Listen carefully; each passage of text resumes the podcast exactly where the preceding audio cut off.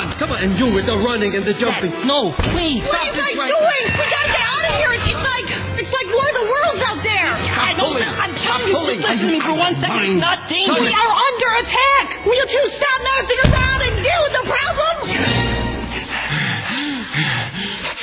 You're never there for me. What? Okay, that's not what I had in mind, but You're never there for me. I mean, you were you were there when I won the big game, but not when I thought the sky fell, and not at the ball field, and certainly not now. this is good. Keep going. Keep going. You- You've been ashamed of me ever since the acorn thing happened, and we have to talk about it because modern knowledge says avoiding closure can lead to molting, and I'm already small, and on top of that, I don't think I could handle being bald. I. I. I, I didn't realize, son. I, I. I never meant to. The acorn, the sky, I mean, the whole. You're right. You're right.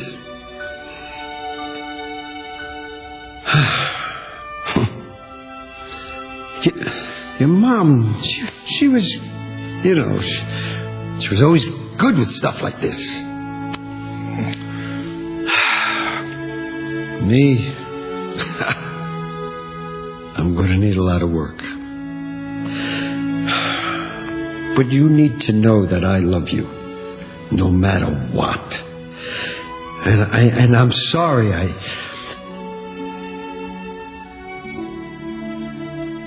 And I'm sorry if I ever made you feel like that was something you had to earn.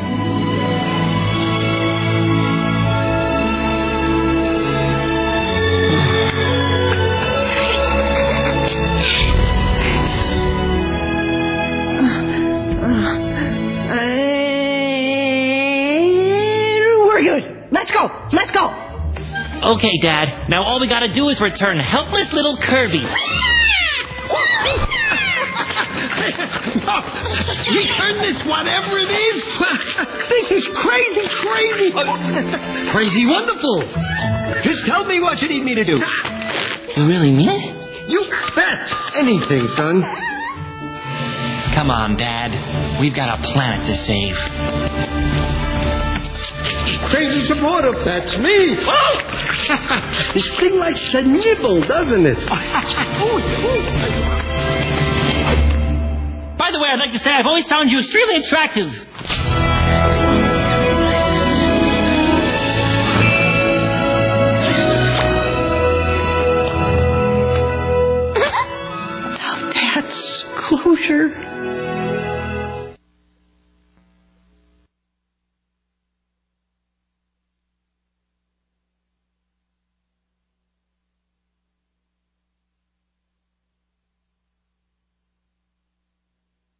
First of all, I'd like to say, how do you follow both the band and Drew? I mean, y'all make it impossible. I usually follow a boring judge, so it's a lot easier to stand up here and talk than, than to follow certainly Drew. The movie, and our point of this movie, is how to raise a champion. As you saw here, and, and for those of you who haven't seen Chicken Little, um, throughout the movie, his dad at the beginning, of course, you all know the story, I think. The acorn falls on Chicken Little's head, and, and nobody believes him. His dad doesn't even believe him. His dad's not there for him. His dad's not supportive of him. He just doesn't do anything. As a matter of fact, his dad's ashamed of him. But what a what do you need to raise a champion? There's three things you need. The first thing you're going to need is you're going to need a coach, which is your father or a father figure. Proverbs 17:6 said, "Grandchildren are the crown of old men, and the glory of sons is their fathers." I mean, that says it all right there. A son, daughter, whatever you may have, he looks up to the father. He looks up to his father figure. His father is his glory. His father is his joy. Ephesians 6 4. And fathers, do not provoke your children to anger, but bring them up in discipline and instruction of the Lord. The Bible speaks a lot to fathers. Going on, we have um, Proverbs 22 6. Train up a child in the way he should go. Even when he is old, he will not depart from it. And a lot of people, I think, misuse this verse, and my wife was talking to me about it. And it's not that you just, just train them up however you want to train them up. This talks about looking at your kid, seeing what his abilities are, seeing what his habits are, seeing what his interests are. You don't force that kid to be what you want that kid to be. You look and see what that kid's natural makeup is. And that's what you develop. You look at his interest, his, his physical and mental development. And I think that's where we're getting here today. A good coach, there's, there's, there's four things actually a good coach needs to do. A good coach needs to model. What do you model? Of course, you model good behavior. I see my son, and and my wife loves this about him. I see him, and I'm an old-fashioned kind of guy. I open the doors for her. I open doors when she comes in. She goes out. I open her car door. Well, my son now, he's picked that up. I haven't told him necessarily to do it. Not only does he open the door for Ann, but he'll open the door for Reagan, my little two-year-old. And I have a five-year-old son, if y'all don't know. He will open her car door and help her get in the car, or he'll open the door for her, and he'll open the doors at restaurants. So if you think your kid doesn't watch what you're doing, think again because they do. And you know what else you need to do is you need to model Jesus. A father is, I mean, a father is the closest thing to Jesus that we have on this earth. I mean, God is our heavenly father we have our earthly father and our earthly father, and we should model that. We should, our son should see us praying. Our son should see us reading the Bible. You can tell them what to do, but if they don't see you doing it, they're not going to do it. And I'm sure that's what Caleb does with Doug. I'm sure Caleb is, sees Doug and down on his knees and praying, and I bet Caleb's going to be an awesome little kid because of that, because he sees what his dad does. And I bet Daniel does the same with David up here. Um, so that's what we need to do. Second thing a coach does is a coach teaches us. Coach teaches us how they teach us how to treat others. I think that's a lot of the problem in this world, and I see that problem every day in court. I see people who didn't have fathers raised growing up. I see people who who didn't have someone to teach them how to act, to teach them how to behave. I'm a I'm a VAWA prosecutor, which I, I prosecute crimes against violence against women.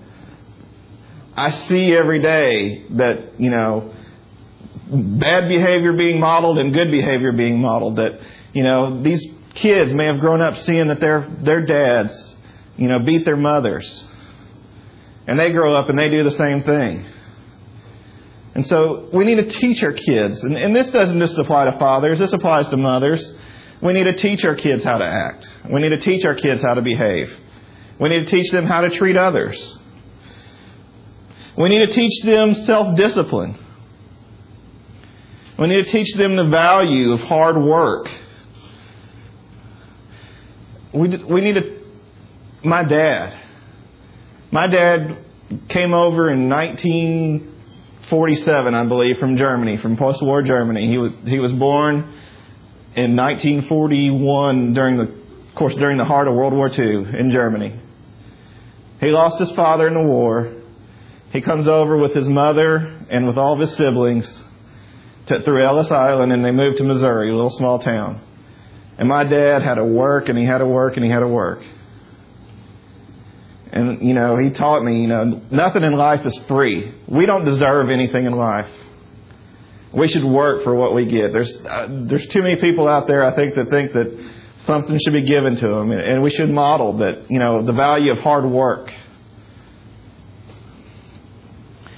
And in this movie, I to set the movie up, Chicken Little, his dad was was a big sports star.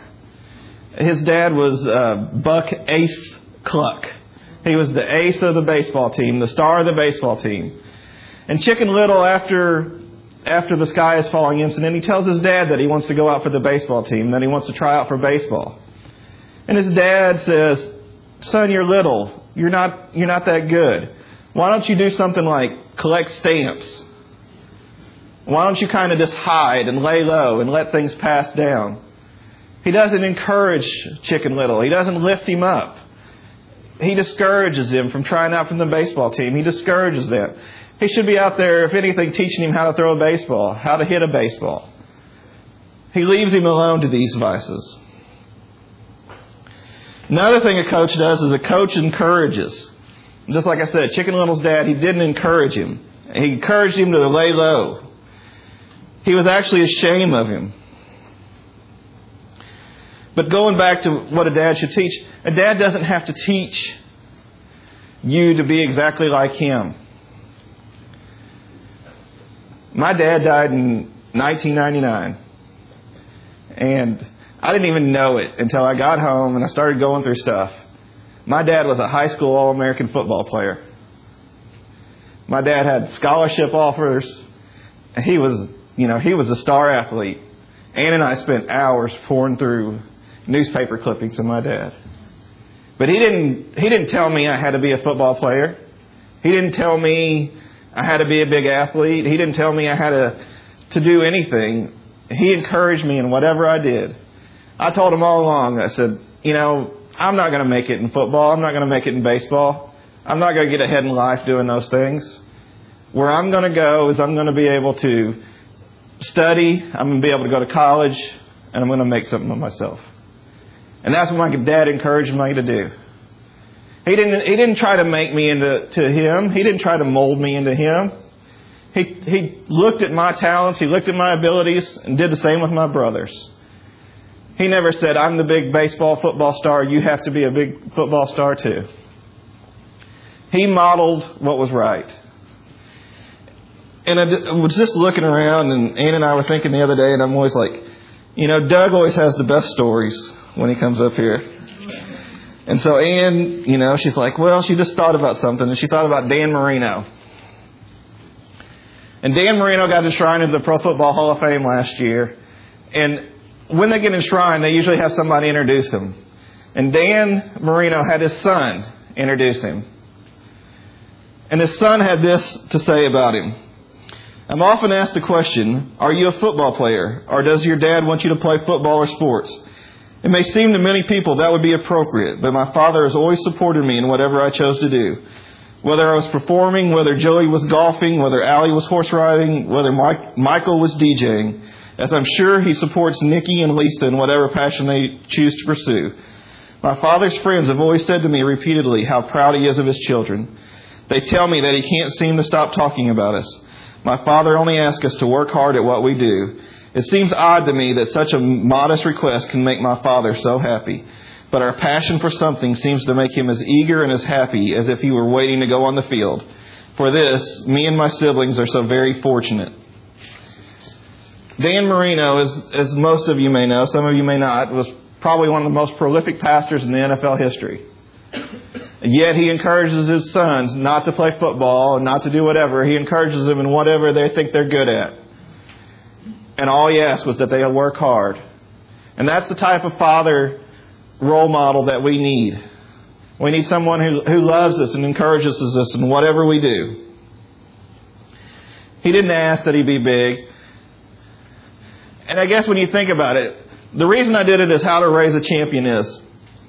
You can be an all star. And you can be a Hall of Famer and not have three qualities. I mean, I look at guys like, just to go through certain sports, Dan Marino. He never won a, a championship, but he's a Hall of Famer and he's certainly an All Star. Karl Malone in basketball.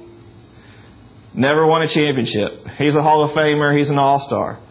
And then I just think about, you know, even a current guy like Barry Bonds in baseball. He may be the most prolific home run hitter in the history of the game, given if he doesn't get indicted here in the next year or so. but he's never been a champion because you need three things to be a champion. First one is, of course, like I said, you need a good coach. The last thing a coach does is a coach listens. James 1:19 says, "This you know, my beloved brethren, but let everyone be quick to hear, slow to speak, and slow to anger." It says quick to hear. You should hear and slow to speak. I always hear this one, but it, it makes such a point. God gave you two ears and one mouth, so you should hear twice as much as you speak. You should sit around and listen to your kids. You should listen to what they have to say, because if you don't listen, they'll find someone who does, and you probably won't know what's going on in their lives. In this movie, Chicken Little and his dad, they have a little talk. But this was after the big game, and, and so they want Abby, the, the little ugly duckling, as she's called on here, wants Chicken Little to have closure with her dad, that, it, that he needs to talk, with his dad, I'm sorry, that he needs to talk with him. And so they talk, but their talk is, hey, you're great, hey, everything's great, and we're done. They don't sit down and listen. He doesn't listen to what his problems is. And, and he said in there, even in the clip, he said, You never listen to me. He may hear Chicken Little, but he doesn't listen to him. He doesn't listen to what he has to say. He doesn't believe him. He doesn't, he doesn't follow him around. And so we need to listen.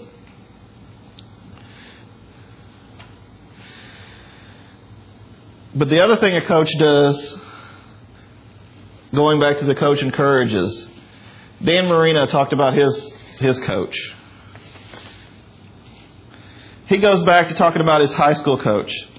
I also want to mention my high school coach, Rick Erdels here. Coach, you meant so much to us. I want to thank you for taking the pride and dedication in teaching us the game of football. Of, co- of course, Coach Erdel takes all the credit for my success. To this day, he still tells the story that when I went to Central that I was throwing left-handed, and he actually taught me to throw right. Problem is, I think he believes it after all these years. Thank you, Coach. Dan Marino, Pro Football Hall of Famer, thanks his high school coach. But he goes on to thank his biggest coach and his biggest hero, is dad. My dad, you're my hero. You're my role model. You're the best coach I've ever had. You taught me how to throw a football. You taught me about hard work, how to be positive. I always remember the times that we'd just sit and talk about football and about life. You taught me how to treat people the way you want to be treated. You would always say that you didn't deserve anything in life. You only deserve what you earn. My only hope is that Claire and I could pass on these important values to our children. Thank you, Dad. My dad would always tell me that no one does it better. Well, let me say that no one is better than you. Pro Football Hall of Famer Dan Marino talks about what his dad taught him, and that's what we should be.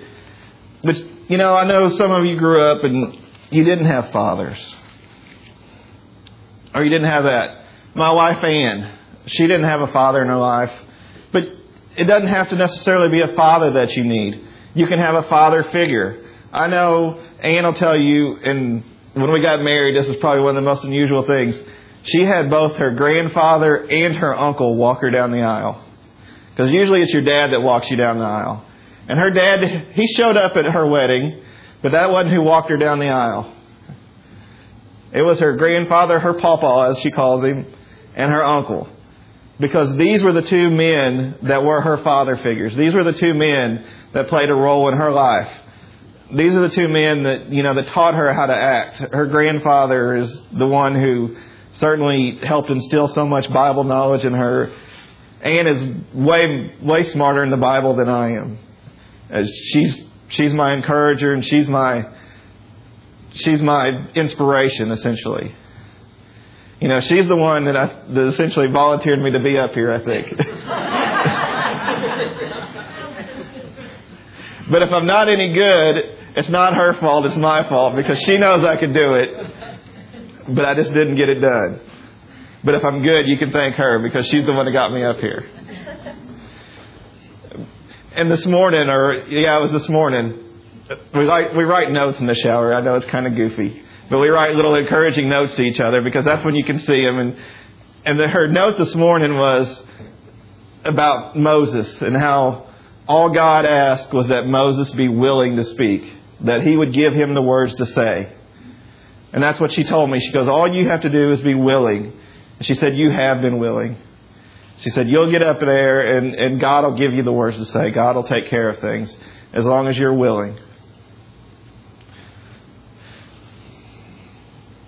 The second thing, a good to be a champion, you need a good team.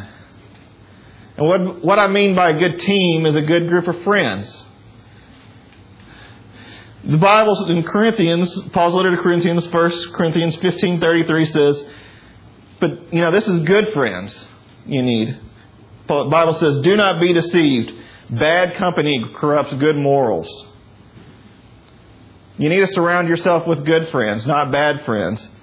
The Bible also says in Proverbs, and Proverbs is a, a wealth of knowledge. If you're ever up here doing a talk or ever want to talk about anything, just read Proverbs. I mean, I think half my talk comes from Proverbs. 1824, a man of many friends comes to ruin, but there is a friend who sticks closer than a brother. Uh, the Bible, go, and I think that what that means is a man of too many friends. It just, you have so many general friends. But a true friend is what you need. You need a true friend, and the Bible says is closer than a brother. They'll, they're there for you. A true friend, and I think that this is the first point, is a true friend encourages you or trains you. And I think we have a clip from the movie for this one.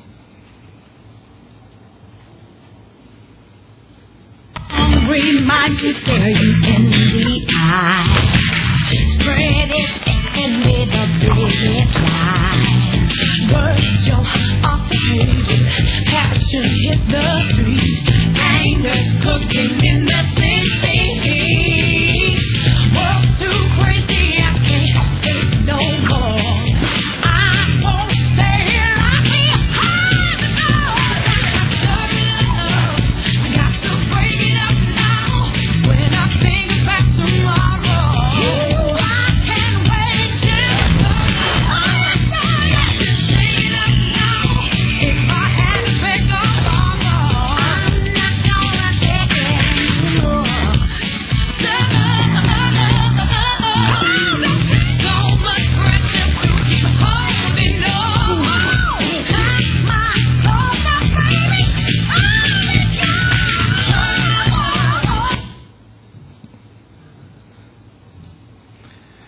As you can see there, Chicken Little's friends, he had he had the best friends, and you saw a little bit of the little girl was Foxy Loxy, was the fox that he tried to high five, and she turned away from him, and that's that's what you consider a bad friend because she wasn't very nice to him. But the other ones, the the pig is Runt of the Litter.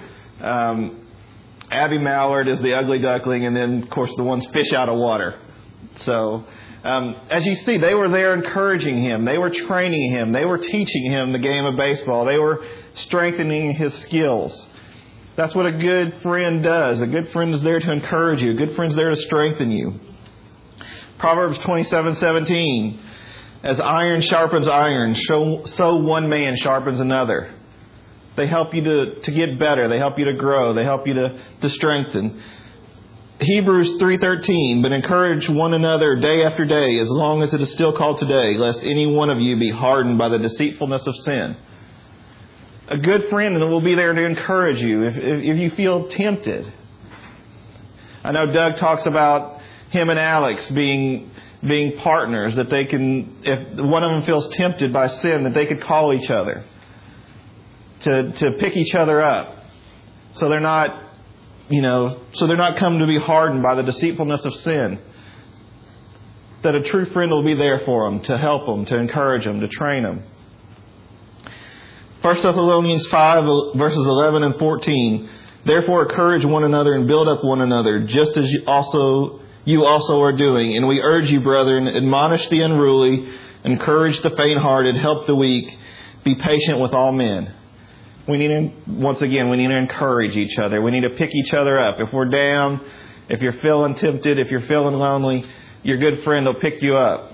But a bad friend will corrupt you. They'll lead you down the wrong path. And, and I, I'm going to use Doug again. Doug tells the story about when he was a kid and about the time he got in trouble because he had some friends that, that led him into trouble. They let him into, they didn't they didn't keep him from trouble. They actually led him into trouble. So i mean i think we've all probably been down that path and we've all probably had friends that have that have led us into trouble and we need to make sure our kids have good friends to know what they're doing and, and to keep up with them. Second thing it does is i think we have another clip on this is a friend celebrates with you. They they celebrate with you when you do something good happens in your life when something good happens to you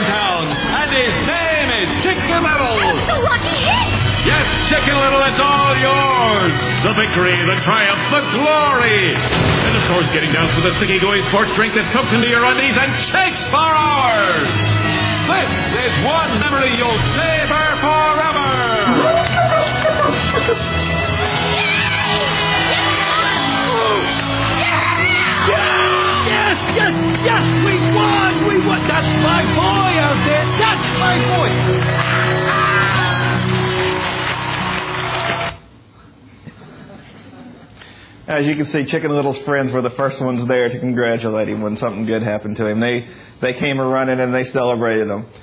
And and this is where I talk about also just not for our friends but for us. We need a good group of good friends. And even in a church our size, I know we're not the biggest of churches, but you can get lost in our church.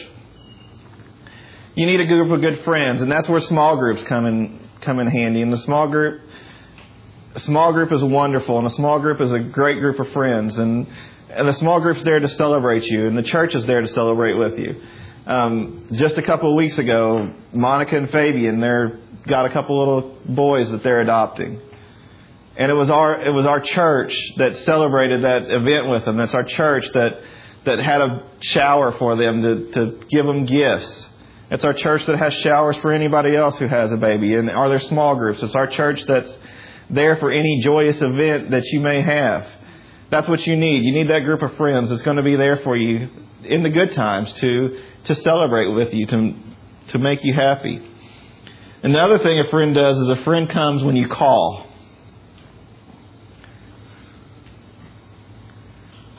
Arnie, we were just get. What?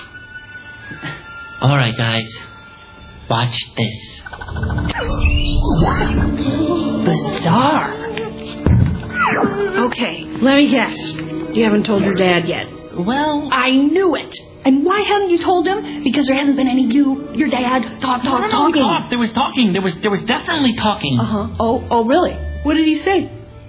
Eh. What? All right, that's it. We are doing an intervention. You have got to stop messing around and deal with the problem. She's right. Abby, please. This is exactly what fell on me the first time. There's no way I'm bringing this up again with him. No, he's not. Ron, Sorry. I'm a gutless flip flopper. Okay, I'm sure there's a simple, logical explanation. I mean, it could be a piece of weather balloon, or maybe it's part of some experimental communication satellite. I don't care what it is. I just want it out of my life, gone for good, everything back to normal. As you can see, and I think it started a little bit quickly there, but Chicken Little had another thing fall on his head, essentially. Uh, another acorn fell on his head. And he was freaked out about it because his dad and him, as we talked about earlier, they didn't have their talk. They they talked, as you heard him say, but they didn't talk. He didn't even know what his dad said. So he calls his friends. In the middle of whatever they're doing, they drop everything and they run to his aid. Uh, Once again, I get to use Doug. Doug's a Doug's a great example. But not too long ago, we're we have some friends over at our house, and we're watching our friends' little kids, and Anne's got a headache, and I wake up in the middle of the night with the most severe pain I've ever felt. And she's taking medicine, she can't do anything, plus we have four little kids staying in our house. And I'm like, I've got to go to the hospital. It's probably two or three o'clock in the morning. I said, I can't take it. I've got to go. I got to go. And Anne's like, well, who do you want to call? I mean, we run through a whole list. And I mean, there's four or five people in this church that, that I feel like I could call in the middle of the night, you know, three o'clock in the morning to come and take me to the hospital. I mean, Steve's always available. I know I could have called him. Keith's over here. I could have called him. Wes, Alex, Ryan. I mean, there's several people that, and Ann and I just ran through the list and we're trying to think, well, who's, you know, what, who can we take? And we're like, well, any of them will, work, you know, any of them will come. We know this. So, but we, we called Doug and wake him up in the middle of the night. And I think Doug's probably been woken up in the middle of the night several times. And Doug comes over as soon as he can and he takes me to the hospital and he sits and waits with me in the emergency room. And he, and he's just there for me, and that's all he, you know. That's all he needs to be. He doesn't need to have to say anything. He doesn't have to to do anything. He just has to, you know, help me get to me to the hospital and just be there for me. And that's what a true friend does.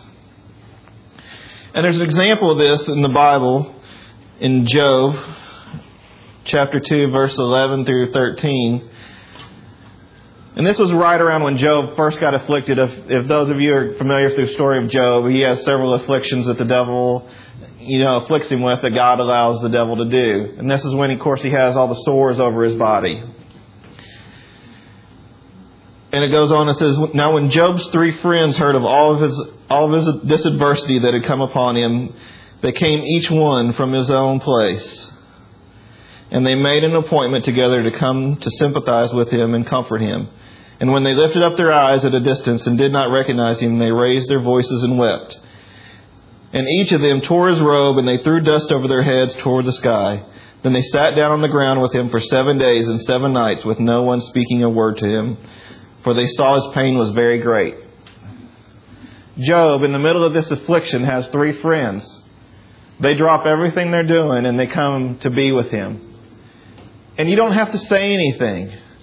These friends are just there with them. Sometimes it's just being able to have a friend that'll come and be with you. Going to a funeral, somebody who has a parent who died or has a best friend who died. Oftentimes, there's nothing that you could say to that person that's going to change anything. There's nothing that you could say to that person that's going to make them feel better. Just being there for them, just just having them know that you're there and that you support them is really enough, and that's really all they need. Because there's no there's no amount of words that's going to change that grief or that pain. But a true friend is going to be there, and they're going to do that for you. And they're going to come and be with you no matter what it is. The last thing a true friend does is a true friend comes to your rescue.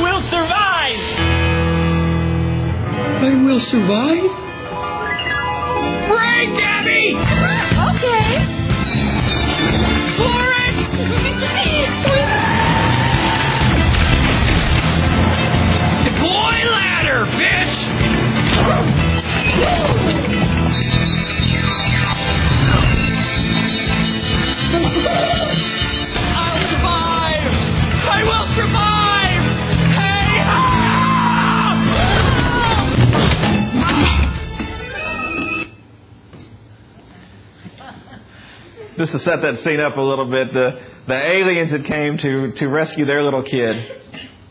And the aliens have a father, and he goes on later to say that, you know, you're a dad, you'll do anything for your, fa- for your kid when you're a father, and you know how that is. But this, the aliens that came, and they're, they're essentially they're vaporizing everybody, just looking for this one little kid that's lost. The whole alien armada comes in. And and Chicken Little and his dad are trying to save the world essentially. And and you saw earlier the the first clip where he talks about when his dad believed in him, he had the ability, and they're like, "Let's go save the world." You know, little bitty Chicken Little and his dad's ready to take on the world because his dad believes in him. Well, here they're about to be vaporized, and of course they're trapped in that with the aliens, and their friends come, and their friends come to their rescue. Their friends come to help them. And that's what a true friend does. He risked his life for yours. John 15:13 says, "Greater love has no one than this, that one lay down his life for his friends." 1 John 3:16 says, "We know love by this, that he laid down his life for us, and we ought to lay down our lives for the brethren." Proverbs 17:17 goes on and says, "A friend loves at all times, and a brother is born for adversity." This is what we're talking about. We're talking about a friend who is willing to lay down his life for another. Of course, the greatest friend of all is Jesus Christ. And that God gave his son, he laid down his life so that we all may have eternal life. And that's, of course, that was what John, 1 John 3.16 says, talking about Jesus laying down his life for us.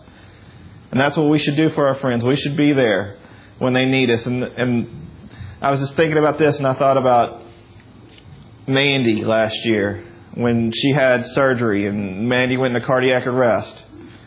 And I started thinking about it, and I'm like, we went up to the hospital, and, and Keith and Heather were already up there, and Doug was up there, and Dan and Jessica were up there. And we were all up there for Ryan in his time of, uh, of trial, and for Mandy in their time of trial. And we all sat with them, and we took on their kids, and we sat with them until Mandy was life flighted out to Dallas. And we all took turns, and I think probably at least half the church drove up to Dallas at some point in time to be with Ryan and Mandy. We watched their kids. I know, I think Mandy's mom watched the baby because Elizabeth wasn't even that old. But we watched several of the other kids. And, you know, we came, and the church came to Ryan and Mandy's rescue. You know, they were, Mandy was in dire straits, and, and that's, where, that's what happened. That's what a church does, and that's what your friends do. They were, we were willing, and they were willing to do anything it took to help Ryan and Mandy out in that situation. And I think it's uh, about time to hand out our, our, our, our food for the day.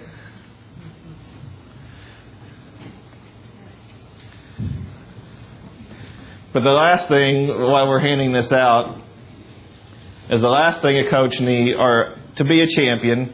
Of course, you need a you need a good coach, and you need a team to surround you. Because, of course, without those two things, you're you're not going to get very far. Not in a team sport, at least. Uh, in an individual sport, I guess you could. But the last thing you're going to need to be a champion, or to raise a champion, is a good general manager. And what we mean by a good general manager is, of course, God. And I think we got one more clip to kind of sum all this up. Ooh, my name is Dan. I know how to make baseballs. I'm so much better than Drew. Drew, what is that? They're baseballs. I don't think so. Does it look like this? Does it look like your mom? Okay. Disregard that. Just try again, okay? I guess this chicken little got a second chance, so Drew can have one too when he regains consciousness.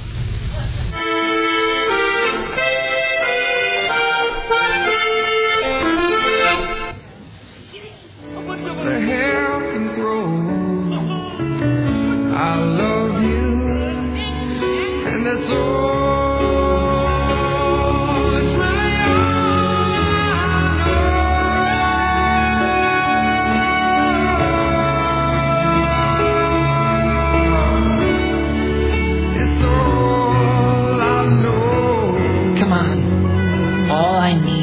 Need chance.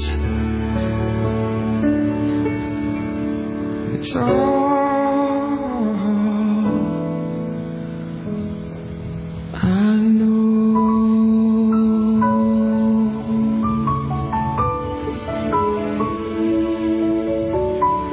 There's just enough muscle in the bench to pull out a win. Up next, Chicken Littles. Long folks. Little hasn't been up to bat once since joining the team. He's gonna lose the game for us. But wait, if he can just get a walk in advance to first, that powerhouse Foxy Loxy can step up and save us all. He's had a terrific game so far. A shoe-in for the MVP trophy. Okay, kid, listen up. You have an itty bitty, teeny tiny strike zone. There's no way he can throw you out. Just take the walk, don't swing. Yeah, but coach, I have a No, good no, feeling look about at me, look at me. Don't swing, take the walk. You hear me? Just take the walk. But coach, wait. Don't swing! Nervous, gangly, barely able to hold the pine. Little advances to the box. He's going back from the right. Make it the left. No, the right. The right. Easy out. Well, sir, looks like left field's found something better to do. Center field's got a hunger pang in his second stomach. And right field's digging for grubs. Play ball. Why him? Why now? I won't embarrass you, Dad. Not this time. Here's the windup. The pitch. It's a high cutter. Ah! Strike one. Ladies and gentlemen, I'm not going to sugarcoat it. I've seen roadkill with faster reflexes. The catcher lays down the signals. Here's the pitch. Curveball low and outside. He swings. He racked two. No. I said don't swing. No. Batter up. That's two in the hole. One more strike gets a punch out, folks, and we're all going home.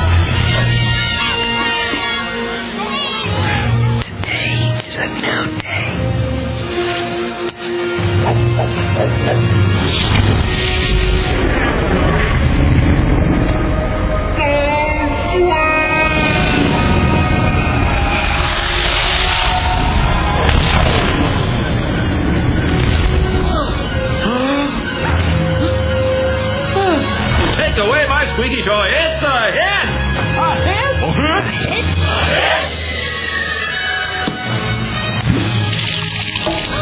But wait, the batter is still unbelievably at home plate. He's standing in a daze. Run, kid, run! Go, son, run! Run! Run!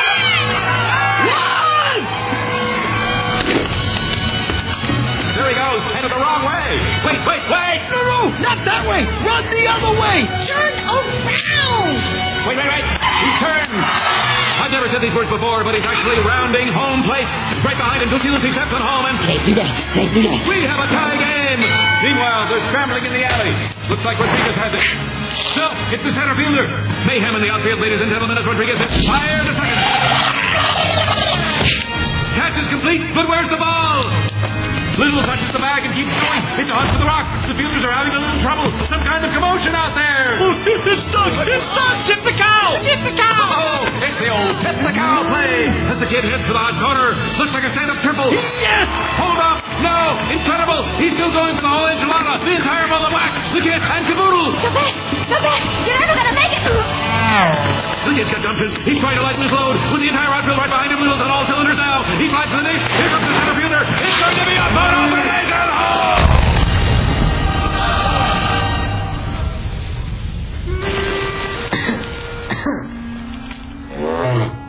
You're out.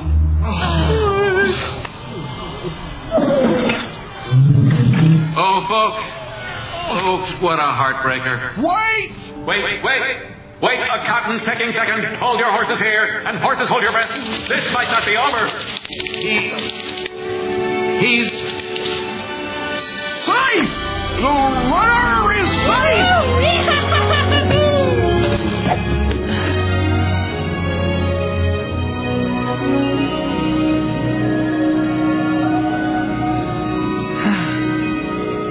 Thanks. Thanks for the chance.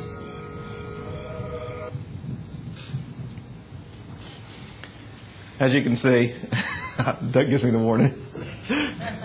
I told him to. That's the way I operate in court. I was like, give me a five minute warning kind of stuff. As you can see in this, um, Chicken Little is essentially praying to heaven, praying to God for a chance. That he wants a chance, and that's all he needs. And of course, he gets the big chance, and he makes the most of it, and he's he's the big hero, and he ends up celebrating. And of course, he goes back and thanks God for the chance. And that's what we all say in life is we all need a chance. We all deserve a chance.